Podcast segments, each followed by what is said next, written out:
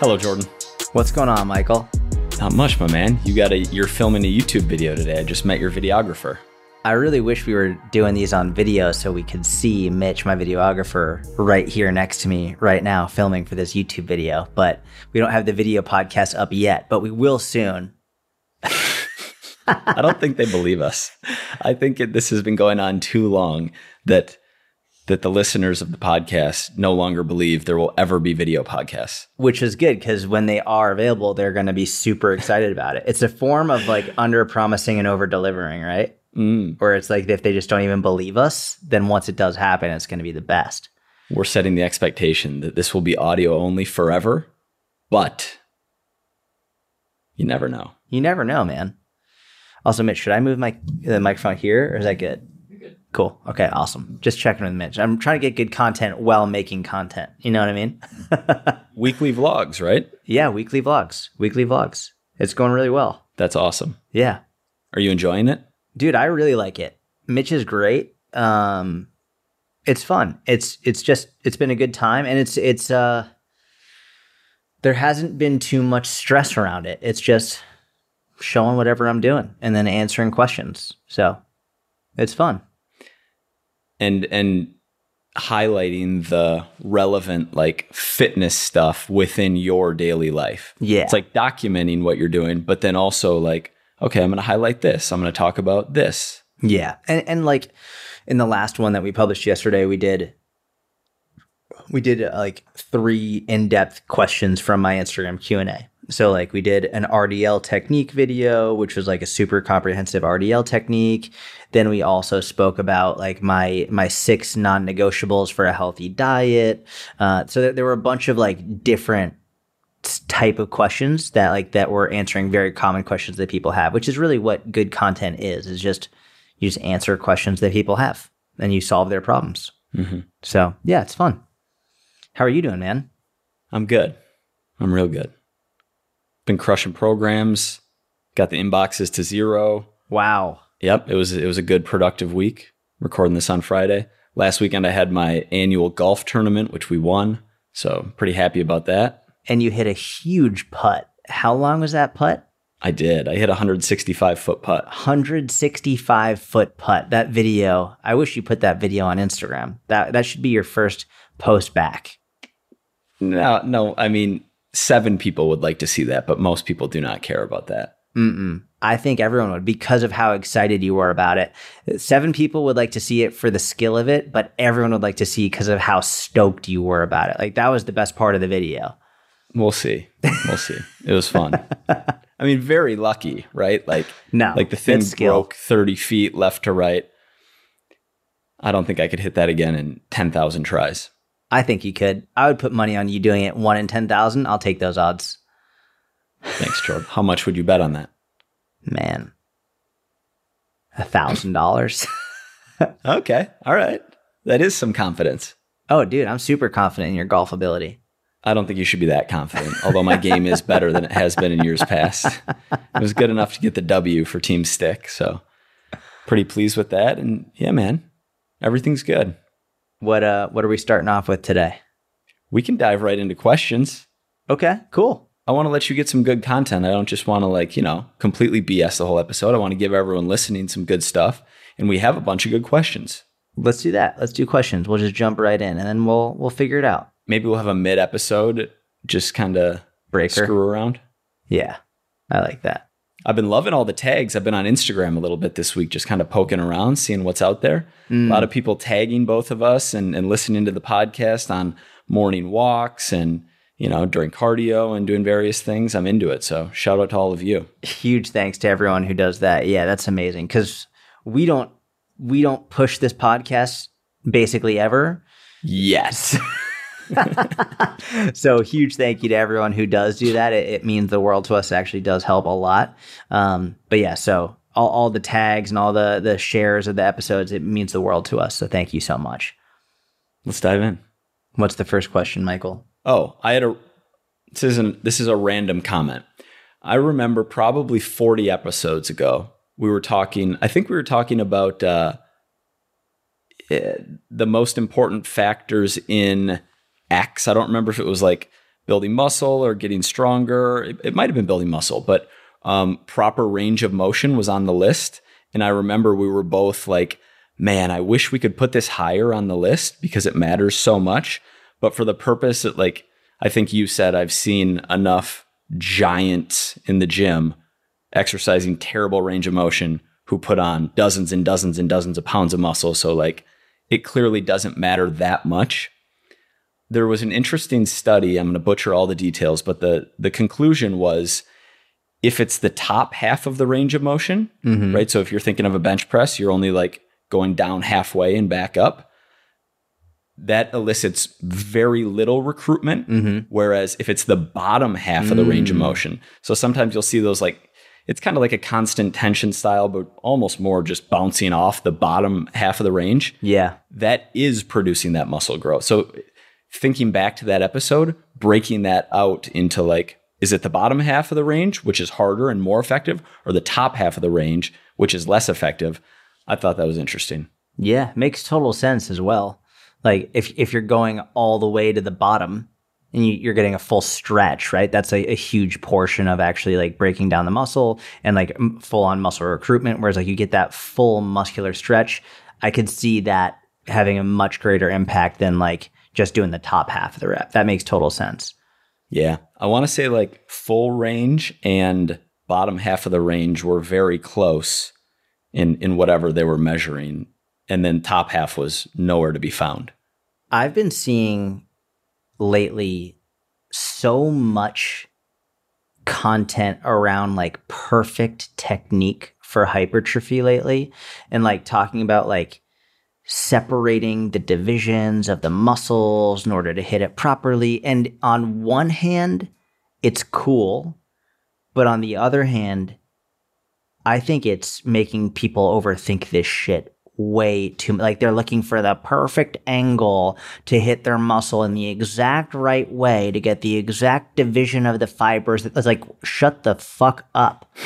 Just lift. Yeah. just and, and I I think one of the reasons coaches are doing it is because number one they're like actually starting to learn about physiology and kinesiology and like uh, oh they're learning like the the divisions of the fibers and learning the ways that they the the, the lines of pull so they want to talk about it. But I think it's actually causing a ton of confusion and anxiety for people who just need to fucking lift more. And it's like it's really it's not like if you are a professional bodybuilder, sure, I could see that. Like, and and you really need to br- bring up one portion of a muscle or whatever. Great, but for the vast majority of people, we're really overthinking like the exact line of pull that this muscle. Like, relax. You know, like, and I know you're not on Instagram that much, so you might not see this, but I it's I've seen some of it. it's really taken over lately. especially when a lot of the people consuming that content are struggling with things like consistently getting to the gym, getting enough protein, Yes. having their sleep in a good place, like using proper technique on most movements. Like when those are the current hurdles, and then you're worrying about line of pull and eh, whatever else these people are talking about. Um, yeah, you're you're uh, what is it? Stepping over dollars to pick up pennies. Yeah, yeah, exactly. That's a great saying. I like that. do you think those coaches are doing this uh, for marketing for differentiation so that it's almost like uh, like 20 years ago having a six pack secret Hmm. right? Like you know i'm doing something different or i'm teaching something different and if you follow my methodology you'll see better progress than these other people.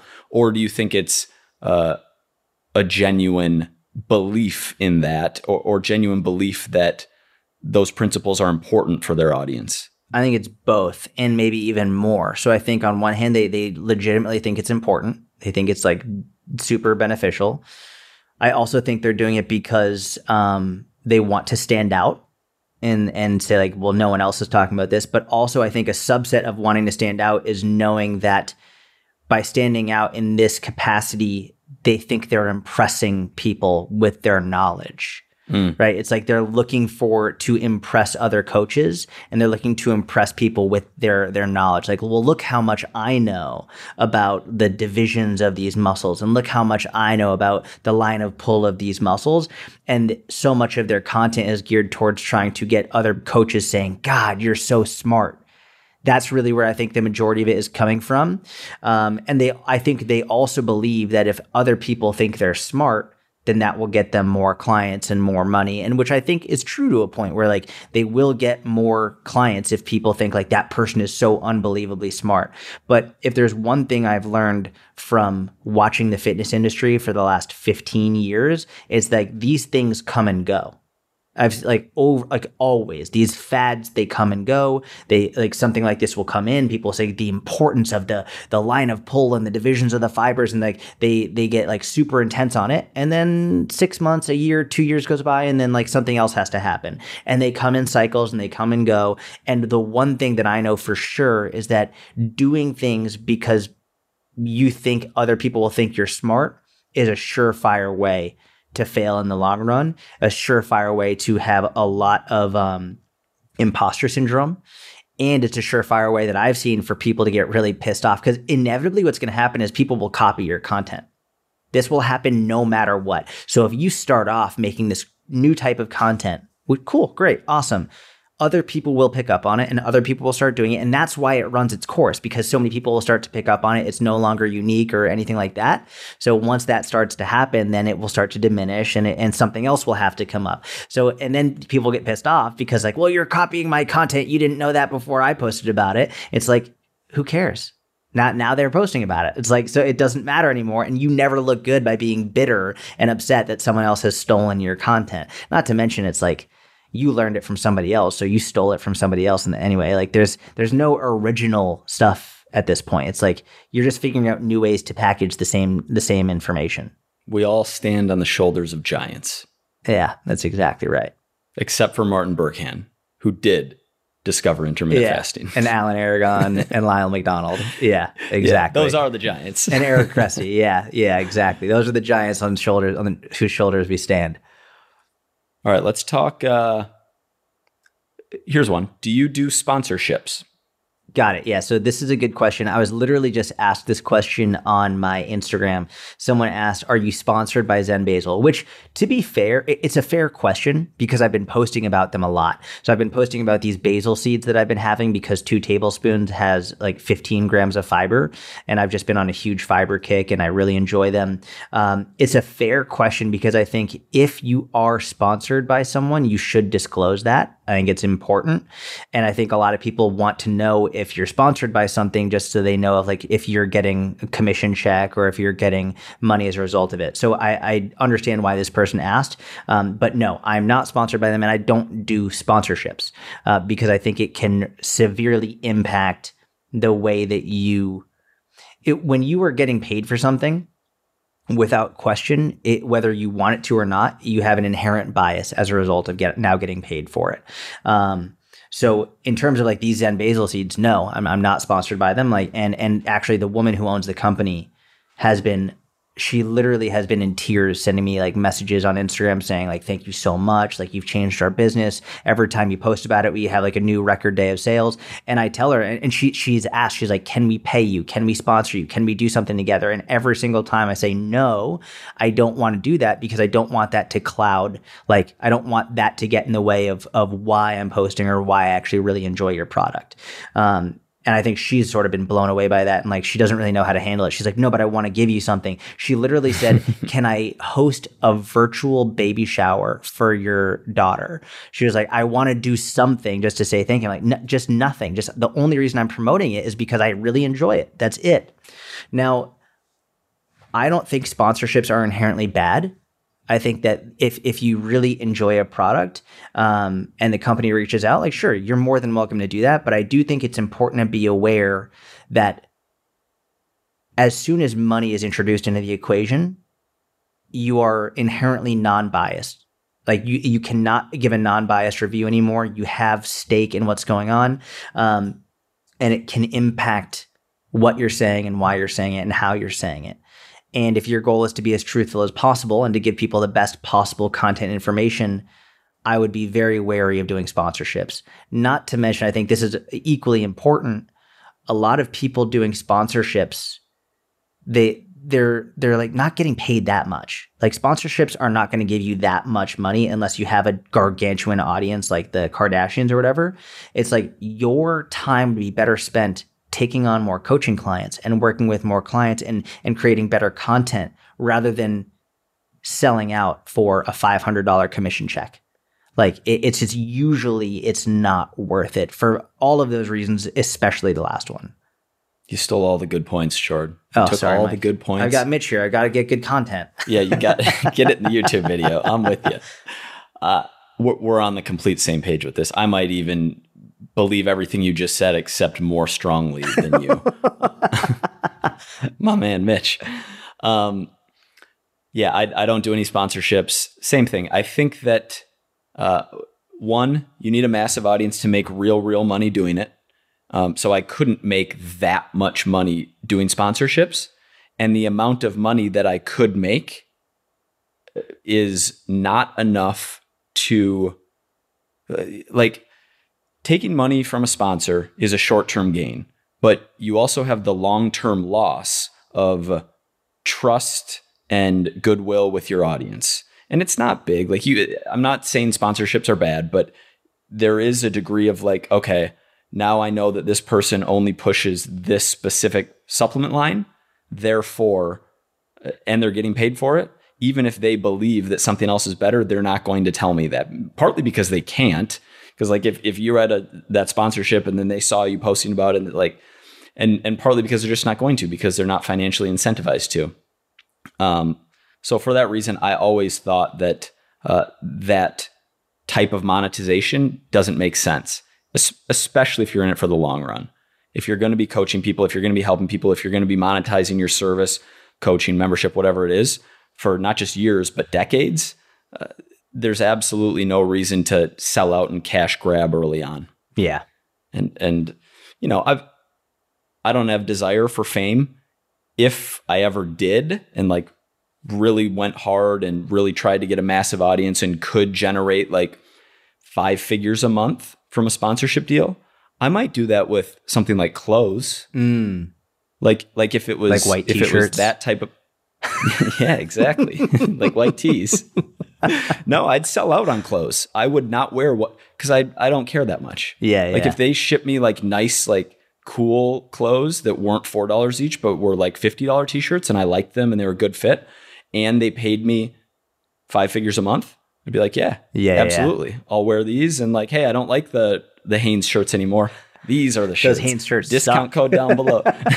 I always hated those things. Cheap. They got pit stains. You had to buy new ones like every so often. Um, but I don't see any ethical overlap there because it's uh, like what you're putting in your body is different and health is different than fashion. yeah. Respect. And and and the bottom bottom line is you need a massive audience to make real money doing it. Yeah. And and I don't like I don't want to annoy my audience. Like Say it. we don't have a we don't have advertisements. I'm just laughing because it's like, oh, you really don't annoy. like you never annoy us. but we don't have advertisements on this podcast, Correct. and we've had offers. yeah. Like we don't we don't want to push uh, whatever the the product is or whatever the service or you know s- someone offering to pay to come on the podcast to promote their guru mentorship. Like we don't want any of that. We don't want the backdoor like silent money. It- It's not worth it from a branding perspective, and it's not worth it from like based on your and my values and philosophy and the way we approach business and life. So I'll never forget. I, I don't remember who it was, but I'll never forget someone saying something to the effect of, I just want to get enough followers where I can have like my own code that they can use to like, so that like, like, I don't know, like their name 10 to like get a, a- a, percentage off because they thought that was the pinnacle of, of Made it. of I made it and I've got clout and da da da. I'm an influencer. And it was so funny because I was thinking about it and I was like, that person is not making much money at all. Like maybe a couple hundred a month, like based on like that. Like it, it was not much, but I was like, would you really sell out just for that? Like that's, it's not worth it. It's just, it's not, not to mention like, maybe five, seven years ago, it could have been a bigger deal, but anyone can have a code now because all these companies. Anyone could, have a, anyone could have a code then too. like all these companies know, changed. like it's such a influencer marketing is such a huge way to drive business and get more brand awareness. Like they'll give anyone a fucking code. You've got 20 followers, they'll give you a code because the way that it works is like you have a code, you, you get like X percent of however many you sell. And oftentimes it's not even that. Oftentimes your code is you'll get like uh, X percent off of your own purchases from their company. Like mm-hmm. sometimes these codes are not even paying you. They're like, yeah, we'll give you 10% off of whatever you order. So it's like you just get a little discount. It's like, it's really, it's a great, it's a great deal for the business. The business is, is crushing it. It's so smart. So yeah, it's just, it's, it's really usually not worth it unless it's a significant amount and and it has to be something you stand behind especially if it's fitness related. It, it has to be. Yeah. 100% okay let's jump into what about the so this is a question we got via email. Uh, what about the students who cannot afford the fitness business mentorship? I've been following you guys. I admire you. I'm upset i can't have this amount of money at any point in my life or for the next year, which I can spend on this course, and I'm afraid that I won't be able to work with you guys? Yeah. So, I mean, number one, for the vast majority of my life, I wouldn't have been able to afford something like this either. It's only like in the last few years where this is something that is actually doable for me as well. So I very much empathize with that and understand where you're coming from. Um, the good news is like, you don't need it which like for whatever it's worth, this is not a good sales pitch for the mentorship because we're essentially saying you don't need it. But everything that you need is freely available or available for minimal cost. Like most of the the things that I've done that I've learned, I've learned for free online website articles and uh, or books that like didn't cost that much um, the vast majority of my knowledge comes from these freely available things that I've learned from people who are smarter than me. And then Mike and I have this podcast in which we explain them to you. And the other equation of that is simply just putting it into practice. It's just doing it. Now, I think one of the benefits of the mentorship is especially in the courses that we have we have different courses for like you know for seo and for marketing and client psychology and for uh, content creation all this stuff. That one of the main reasons for these courses is not to show you it's not to say like this is the one way to succeed right? So one of my favorite quotes as a teacher it, your job as a teacher it's not to tell people what to see it's to show them where to look Mm. Right? That's one of my favorite quotes. I don't want to tell you what to see. Mike and I are in the mentorship. We're not telling you what to see. We're just showing you where to look. And one of the main benefits of the mentorship is preventing you from making the same mistakes that we made along the way. mm-hmm. But the mistakes that we made along the way didn't prevent us from succeeding. It just took us longer than some of the people in the mentorship are because they're not making the same mistakes. It's just it just took us longer. So the amount of time it took us to to see real success is now a fraction because we're sort of helping prevent them from making the same mistakes. It doesn't mean you can't succeed without it. It just might take a little bit longer because you're inevitably going to make more mistakes because you don't have as much structure.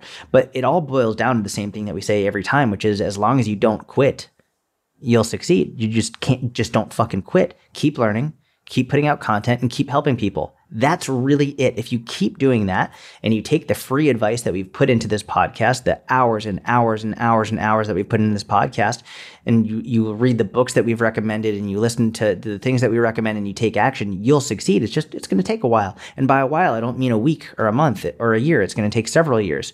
Like Mike and I have been very open about how it took us like literally like two years before we started making any type of money whatsoever, never mind like real income in our business. It took like four, five, six years before it really started to happen. So like it's going to take a significant amount of time, but you don't need the mentorship. You don't. I mean, again, not a good sales pitch for it, but it's the truth. You don't need it. But if you want a, more uh, sufficient roadmap and you want to avoid the same mistakes that we made and you want a great community, it's there. But I mean, I didn't have that. I know you didn't have that. Like we created it because we thought it would be helpful for people, and it very much is. But like you don't need it. It's it's not a, it's not a necessity. Yeah, you can go out there and find quote unquote mentors, people who you trust who are putting out good, useful, helpful, accurate content for free, and and follow what they're saying. Like Jordan just mentioned, this podcast. I actually had someone DM me recently saying that I don't remember he or she, I don't remember who it was, but went back to episode one and was re-listening and talking about all of the like gold nuggets they were picking up that they hadn't noticed the first time through.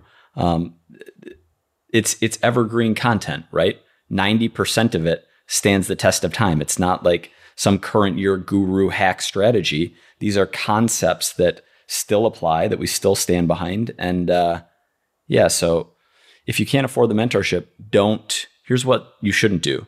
You shouldn't go take out a loan and put yourself in debt and join the mentorship and and then have a scarcity mindset and try and earn your money back in a matter of 6 weeks because you need to pay this loan. Like don't do that.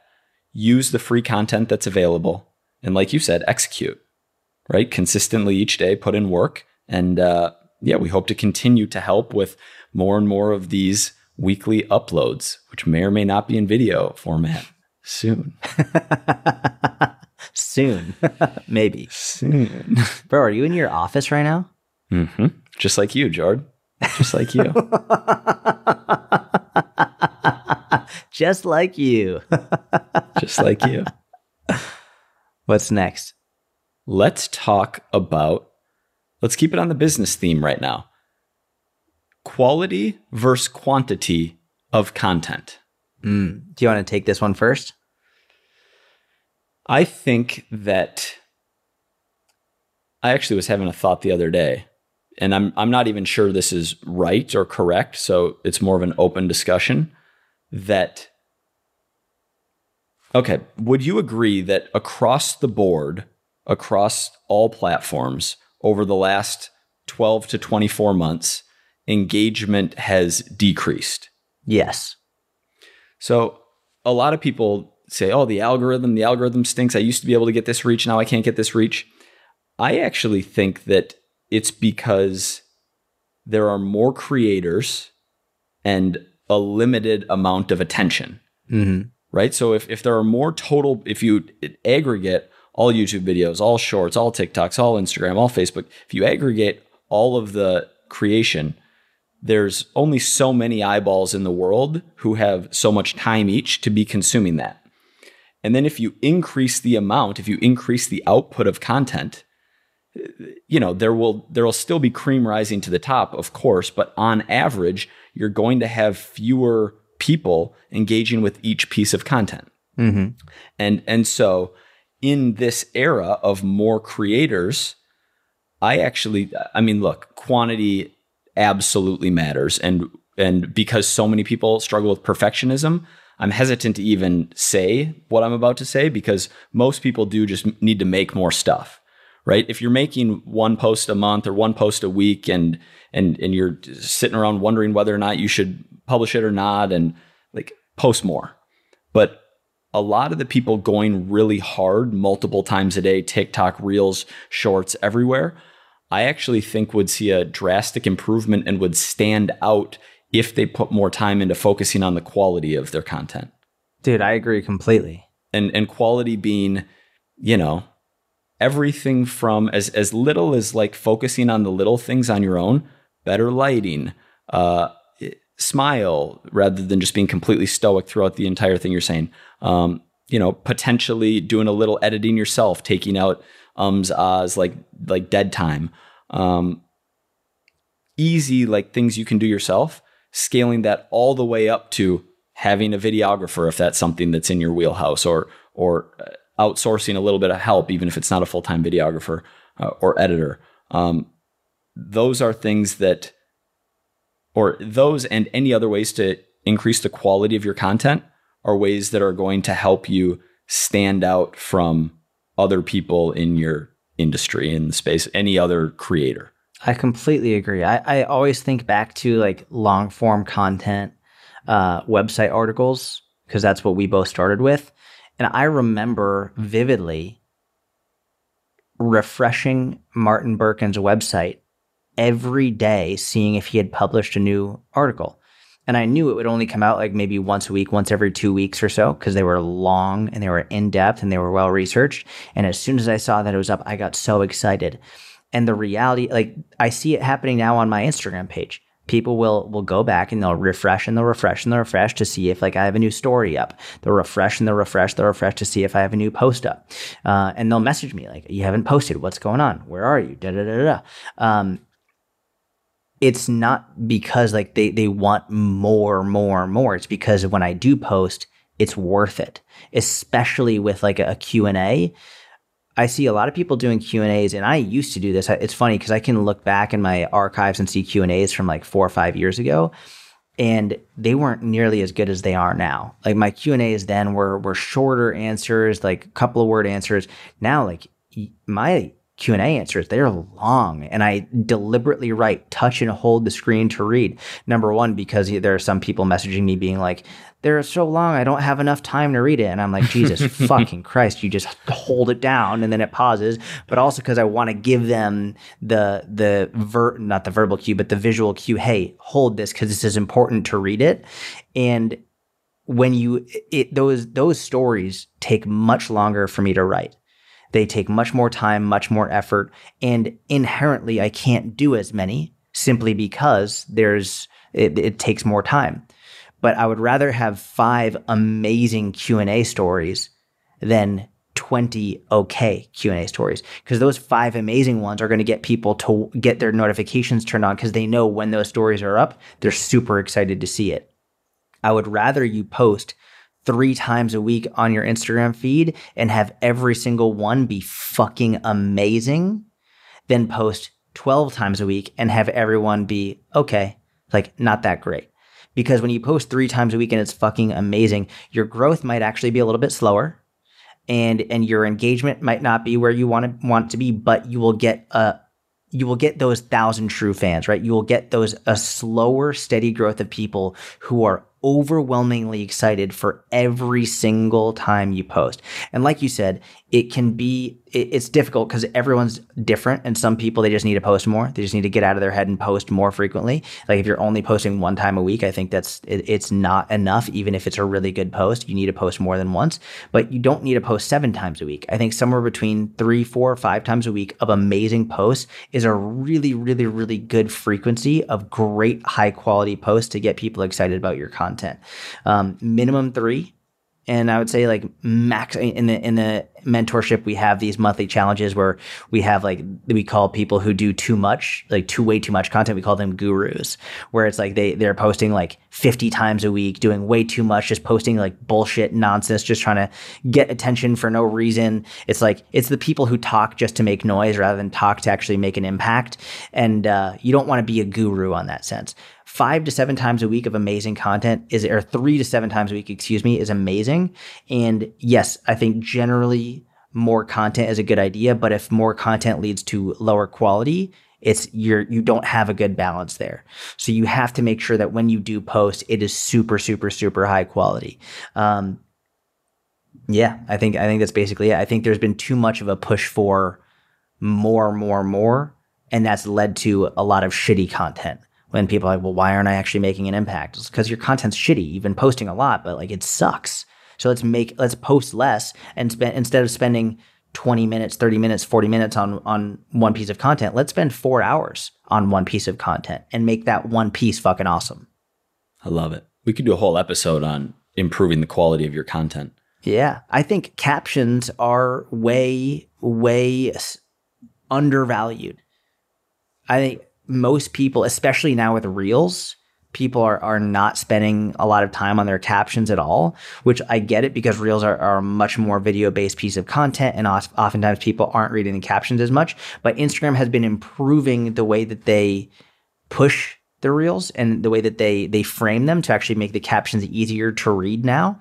And holy shit, like I think captions are really making a comeback because when it was just an image based uh, platform, captions were everything. And then as video became more and more popular, they were it looked like they were uh, disincentivizing long captions, but it looks like now they're bringing them back. Mm. I think it, you should be spending at least thirty to forty five minutes on your caption. It, like if you're just writing a shit caption and like you're not spending much time on it, you're really missing out. You really are because a lot of times people will decide very early on in the video within like three seconds if they're going to watch the rest of it. But even if they don't watch the rest of the video, they might read the caption, right? They might not think that you're interesting enough on video, or might maybe they're not as like uh, intrigued by your video, but they'll read the caption, and then once they read the caption, then maybe they'll want to watch the video. Gives you two shots at them. Yeah, yeah, exactly. More shots on net. Yeah, and and a lot of those captions can just be. Uh, a summary of the video, right? You're saying the same thing in the caption that you're saying in the video. Maybe you're building on it in part, but that's a great idea. Is feeling hungry while eating maintenance calories normal? Is feeling hungry while eating maintenance calories normal? Yes.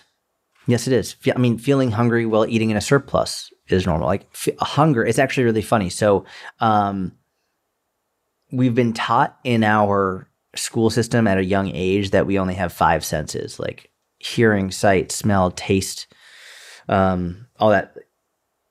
What hearing, sight, smell, taste? What's the other one? Touch. Touch. You're right. We've been told we have five senses. We don't. We actually have way more. I think we have closer to 20 or 30. You can Google this right now if you want, like, uh, like how many senses do we actually have? And there are way more than five. Um, one of them being hunger. Hunger is a sense. Another one is fullness. Fullness is also a sense. And these are senses that we're not really taught about, but like these are senses that we have. Like also, for example, feeling tired. That's a sense that we have. These are senses that we have that like we're not necessarily taught outside of the five common ones. And hunger has always interested me it's always been something that I like from from when I first started getting into fitness. I think a lot of because of my binge eating issues, like I was very interested in like how in the fuck am I can I binge on like 5000 calories and still be hungry? Like it didn't make sense. And so I got really interested in the science behind hunger and I spent a lot of time reading Lyle McDonald and all like a lot of uh, digging into the research around hunger and how it works and and unfortunately, a lot of the science around hunger is still very inconclusive. We still don't really fully understand how hunger works or why. But one thing that is definitively certain is that it's not solely based on how many calories you're eating. There are so many other factors at play outside of that. And it's normal when you're in a calorie deficit to be more hungry on a more frequent basis with a higher level of intensity than when you are eating at maintenance or in a surplus. But you'll still have moments and periods of hunger when you're in maintenance and a surplus. To never be hungry is is that just doesn't make sense. Like that you will obviously have those periods. So yes, hunger is normal, it's expected, but the fewer calories you eat, the higher amount of hunger you will have and a higher frequency that you'll have it. Well said. Um, there are things that you can do to reduce the amount of hunger you have if it's like a uncomfortable level of hunger, right? So it's normal to be hungry. That being said, if you're supposedly eating at maintenance, scale's not moving, and you're hungry consistently throughout the day, if you've hit all your calories for the day by 6 p.m. and you're hungry before bed, if if like you're just very often hungry and important the scale isn't moving like you actually are at maintenance. You're not at estimated maintenance and you're actually in a 500 calorie deficit. You're actually near your maintenance level. Um, sleep is a big one. So getting enough high quality sleep is going to lead to uh, better, more accurate hunger cues. And on average, you feeling more satisfied on the same intake the next day or in, in the coming days, right? Because like that sleep bank is cumulative to an extent. Um, stress levels, which some are within our control, some are outside of our control. Uh, but recognizing the difference between I'm physiologically hungry and uh, something just happened and I experienced a negative emotion and I want to now have a positive emotion. Uh, not to focus on like one neurotransmitter, but Anna Lembke in her book Dopamine Nation talks about this. If if you're if you're on one side of like the dopamine deficit, um, then there are, are strategies and things people will do to rebalance That's interesting. Yeah. and and you know binge eating or just you know slightly overeating or eating when you're not actually hungry and eating the scientifically created highly palatable foods in the billion dollar industry trillion dollar industry i don't even know that uh that exist to make money at the expense of the health of us um they've engineered these foods to be so delicious that yeah, I'm going to go for the Oreo and I'm not having one because I feel like shit that, you know, XYZ bad thing happened at work. So I'm going to have, uh, or you tell yourself you're going to have one, like, I'll just have one Oreo. It's like, no, you're not just going to have one Oreo.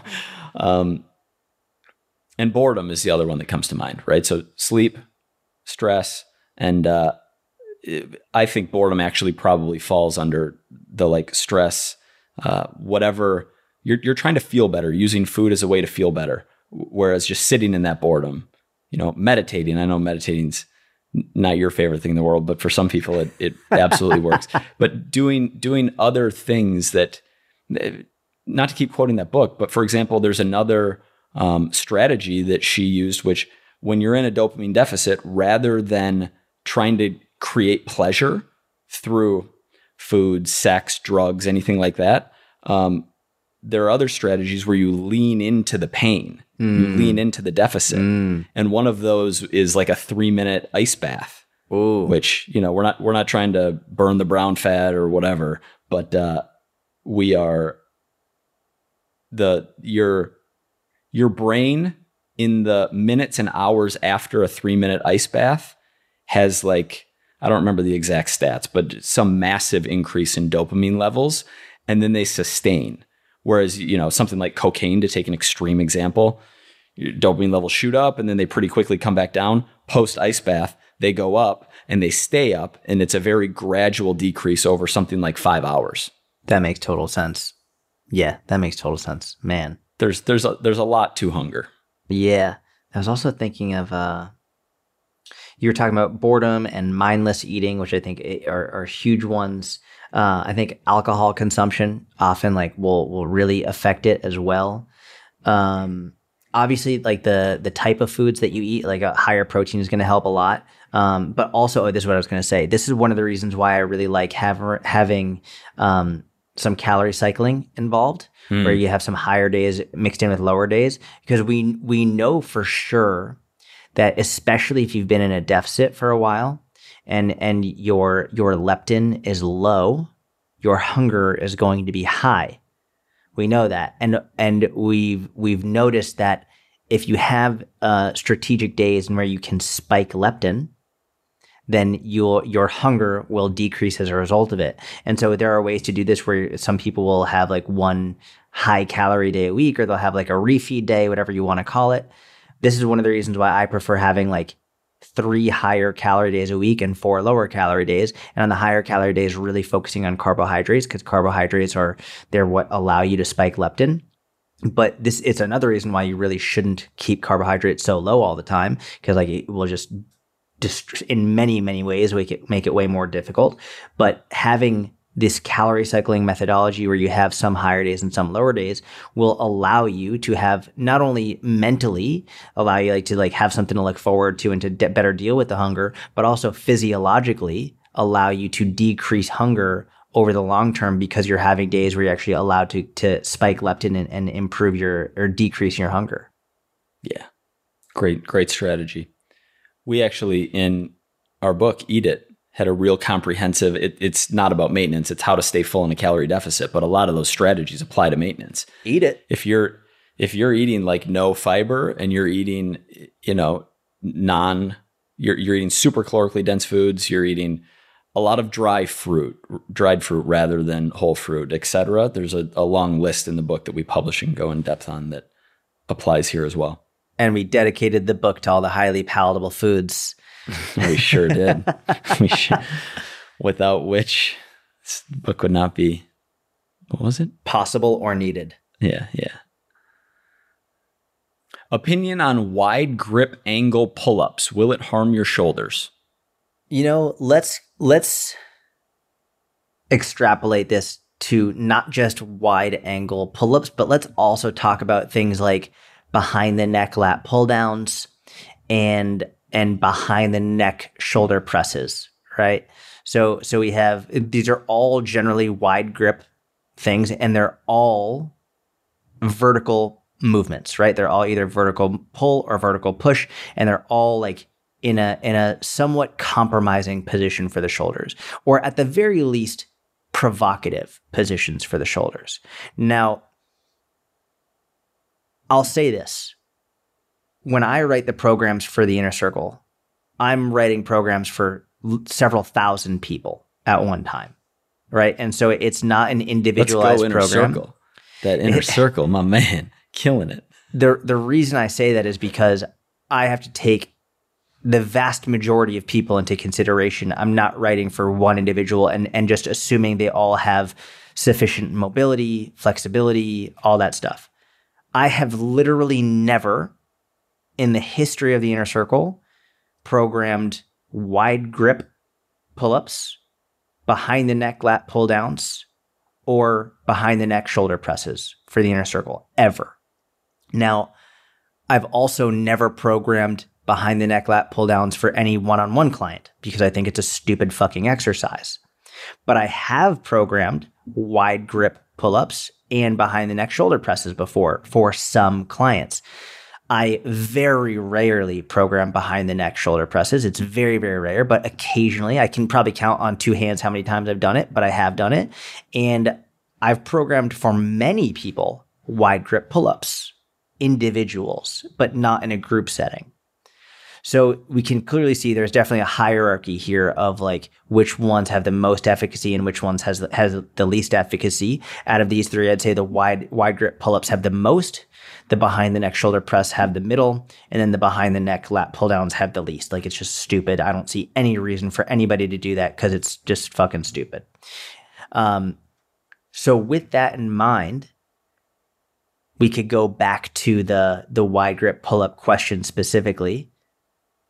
There's definitely a time and a place for it, but I think the vast majority of people have no business doing it. Uh, looking at at wide population data, like at the vast majority of people who are working out, you definitely do have a greater risk of injury, a greater risk of hurting your shoulders, and not even just your shoulders. I mean, just in that in that position, a greater risk of straining your neck, straining your traps, greater risk. There there are many more risks associated with it, and not to mention total muscle recruitment is lowered. Right, you don't get the best muscle recruitment as compared to a closer grip, chin up, neutral grip, chin up, any of that. You get much better overall muscle recruitment with a, a lot lower risk of injury or muscle strain, any of that. So I don't program it for a group. If I have an individual who says, Hey, I want to work on this specifically, yeah, I'll absolutely program it as long as they can do it without pain. Um, but that's not an inherently bad exercise. Go with the grip that is best and makes the most sense for you and that feels the best and you're strongest on is my general approach to pull-ups. Um, and when I say grip, I mean grip width, right? Like I'll intentionally program overhand, uh, parallel grip, underhand grip, but with an overhand and and the width, go with what feels best and what you're strongest on. Uh, for basically everyone, that's going to be somewhere between shoulder width and slightly outside of shoulder width, like shoulder width to 1.5x shoulder width. And then once you get out into the, the realm of like 2x shoulder width with your, your grip width, uh, strength comes down substantially. Yeah, dramatically. So, so not not only from a muscle recruitment perspective, but a strength perspective, um, between shoulder width and outside of shoulder width, whatever feels best for you makes the most sense. I also like changing, not necessarily grip width. If you have a grip width that works for you on an overhand grip pull up, great, like roll with it. But changing grips in general, or changing, you know, from overhand to neutral, um, from phase to phase every few months at some frequency is going to help reduce the little tweaks, little wear and tear, little nags uh, on on the joints, especially. I prefer neutral grip. Like if I have to pick one favorite chin up pull up variation, it's neutral grip chin ups, like by far. That's my favorite. It feels the best on my shoulders, feels the best on my elbows, uh, biggest range of motion, most muscle recruitment. Like that's the what I that's what I program for the vast majority of people, including myself.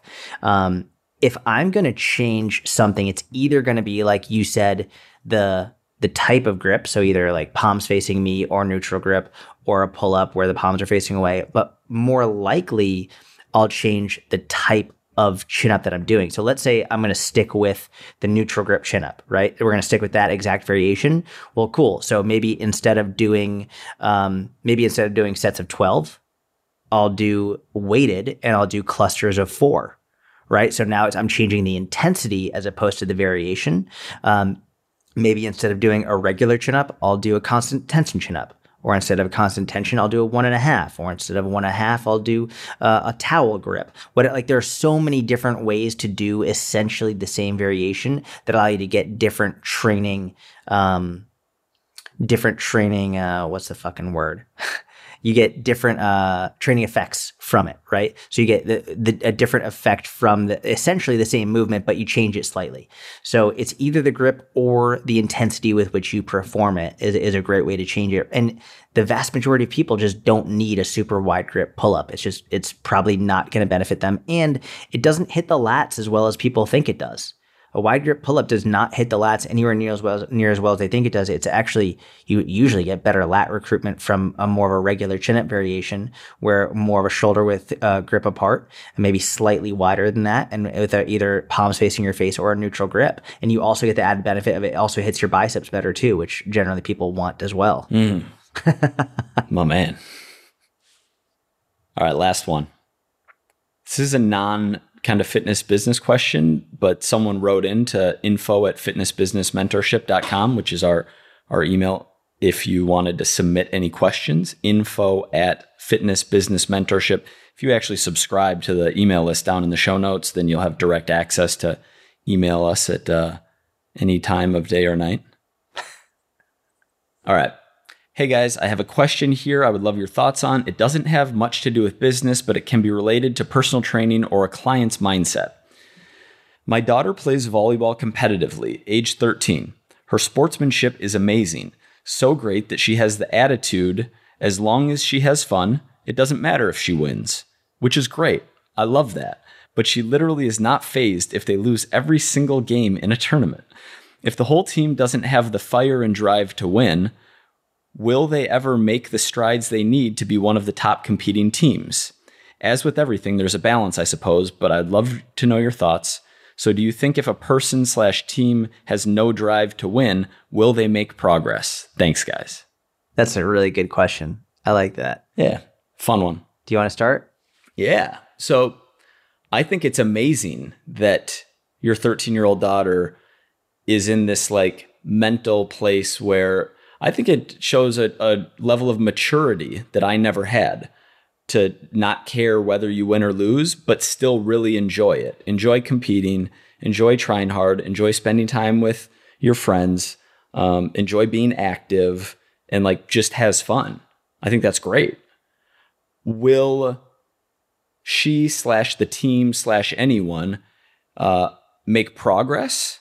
Yeah, you if if you enjoy playing and you play at a decent frequency, you're going to get better over time at anything. Is she going to make optimal progress? Is she going to be the greatest of all time in volleyball? Is, you know, apply this to to weightlifting? Are you going to be the strongest? Are you going to have the best whatever?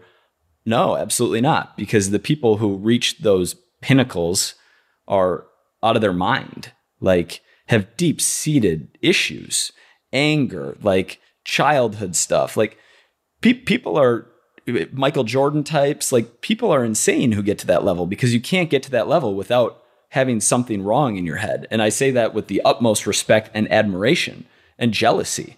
But so so no, you you can't reach those levels, but you can make progress and I th- I'm actually I admire her for having that perspective because I didn't, and uh, I think it's I think it's really cool, and I don't think there's anything wrong with it at all.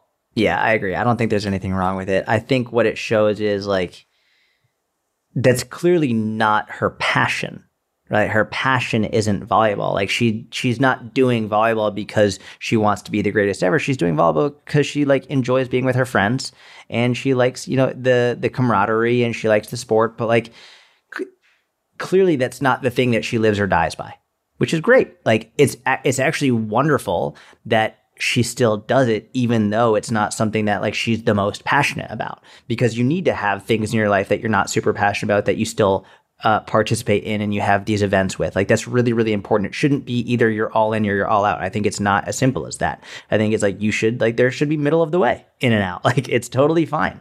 Um, I completely agree with everything that you just said. Like if if someone isn't out of their mind, like insane, they're not going to be the greatest of all time. Like you have to be insane to be the greatest of all time, uh, and you have to have you care way too much, like way too much, if you win or lose. Like you have to be willing to miss holidays and, and important times with your family and and skip huge events in order to and this isn't just for sports this is for business this is for so many different things in life if you want to be the best of the best of the best and you have such a strong emotional attachment to the outcome then like you are going to sacrifice unbelievable amounts of things in order to achieve that um, so I think it's it's totally fine. What I would be interested to hear is though, like, what is she really passionate about? Like, what what does spark that um, that like anger, concern, fear, excitement?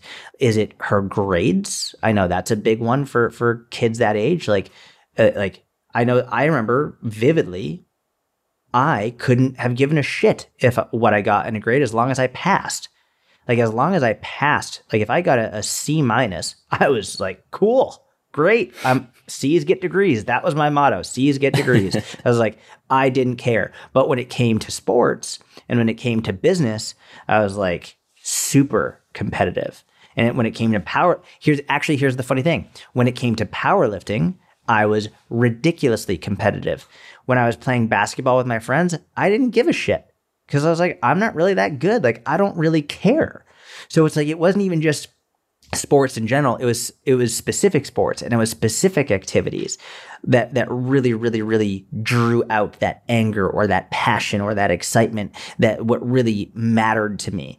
So i, I think I, I would be very curious to hear what does cause that for her but just because like she's not that like overwhelmingly passionate about volleyball like who cares? Like, cool. So she's not going to be an Olympic volleyball player. Like, that's fine. This she'll make great memories with great friends and have a wonderful experience. And maybe like one day she'll be able to like teach her kids how to play and have a great relationship with the sport. But there will be something else that she's fiercely passionate about. I do think it's important to have something in your life that you're fiercely passionate about, and it could be family. It could be being a father. It could be being a mother. It could be, uh, be uh, your business. It could be anything. It could be acting. It could be whatever. It could be learning languages. Could I don't know whatever. That could be building. Like I don't know. Could be carpentry. Doesn't fucking matter. You should have something that you're fiercely passionate about.